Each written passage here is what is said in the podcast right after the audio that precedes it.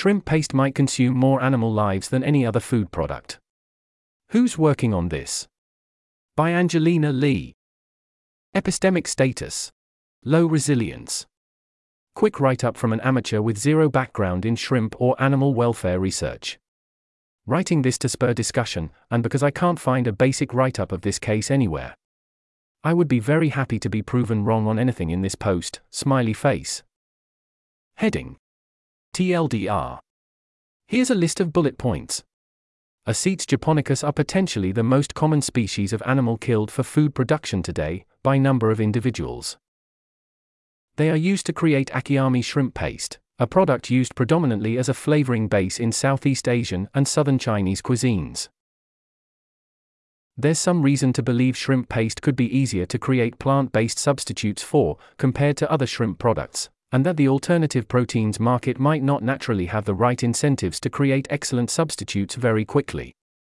I'm unsure if anyone has done targeted welfare research on these animals, to answer basic questions like, do they suffer? How much? This seems like a huge gap in the effective animal advocacy space. I'd be really excited to see more work done here. That's the end of the list. There's an image here, with the caption. The best picture I could find of a japonicus, kinda cute. Heading: Important. Subheading: There are a lot of individuals here. A recent Rethink Priorities survey of shrimp killed in food production concluded tentatively that there are three point nine to fifty point two trillion wild-caught A. japonicus individuals killed every year for food production. A. japonicus represents seventy percent to eighty-nine percent of all wild-caught shrimp worldwide, and between fifty-four percent to seventy-two percent of all shrimp used in food production. This implies that A. japonicus are currently the most common species killed for food production. Below I have adapted a figure from the authors to include A. japonicus, although note the error bars on both of the shrimp estimates are very wide. There's an image here in the text. Subheading: It seems plausible we should care about these individuals. I'm not really sure what evidence we have on the welfare capacity of A. japonicus, although note this report on shrimp sentience more generally. But it seems hard to rule out the fact that we care about these shrimp without further research. I think this argument from another Rethink Priorities post probably applies. Quote: Small invertebrates, like shrimp and insects, have relatively low probabilities of being sentient but are extremely numerous. But because these probabilities aren't extremely low, closer to zero point one than to zero point zero zero zero zero zero zero zero zero zero one, the number of individuals carries enormous weight. As a result, E V maximization tends to favor actions that benefit numerous animals with relatively low probabilities of sentience, over actions that benefit larger animals of more certain sentience. End quote. In general, not spending a ton of time investigating to what extent the animals most killed for food production matter morally seems clearly like a big mistake. Heading: Neglected.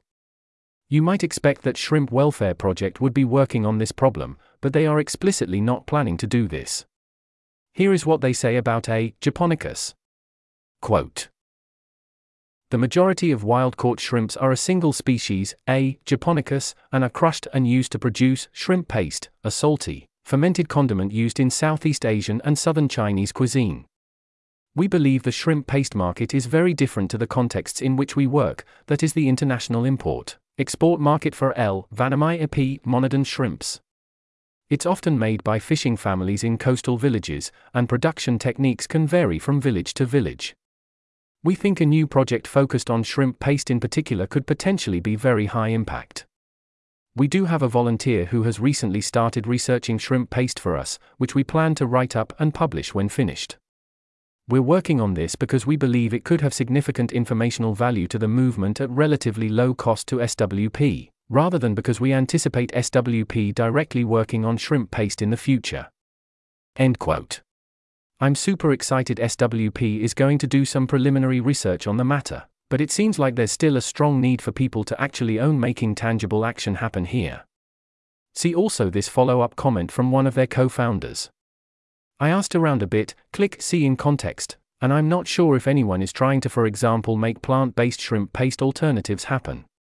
It seems totally possible to me that no one has made this a priority. Shrimp paste seems to be a relatively commercially unimportant product, so it wouldn't surprise me if the alternative protein industry hasn't prioritized work in this area. Heading: Tractable?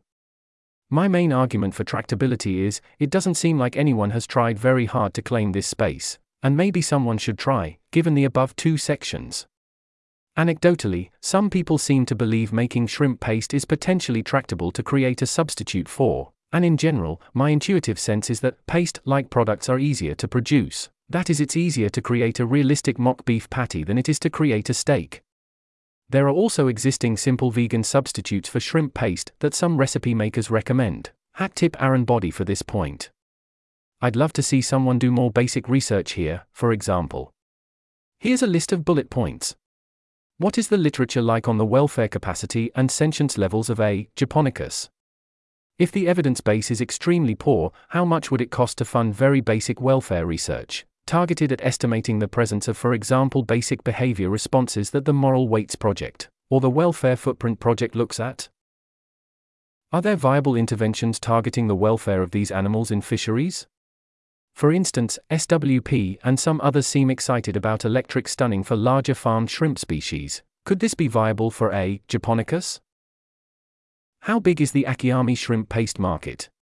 Has anyone tried to make an actually convincing shrimp paste product? What are the market barriers to adoption for a good product in this space? That's the end of the list.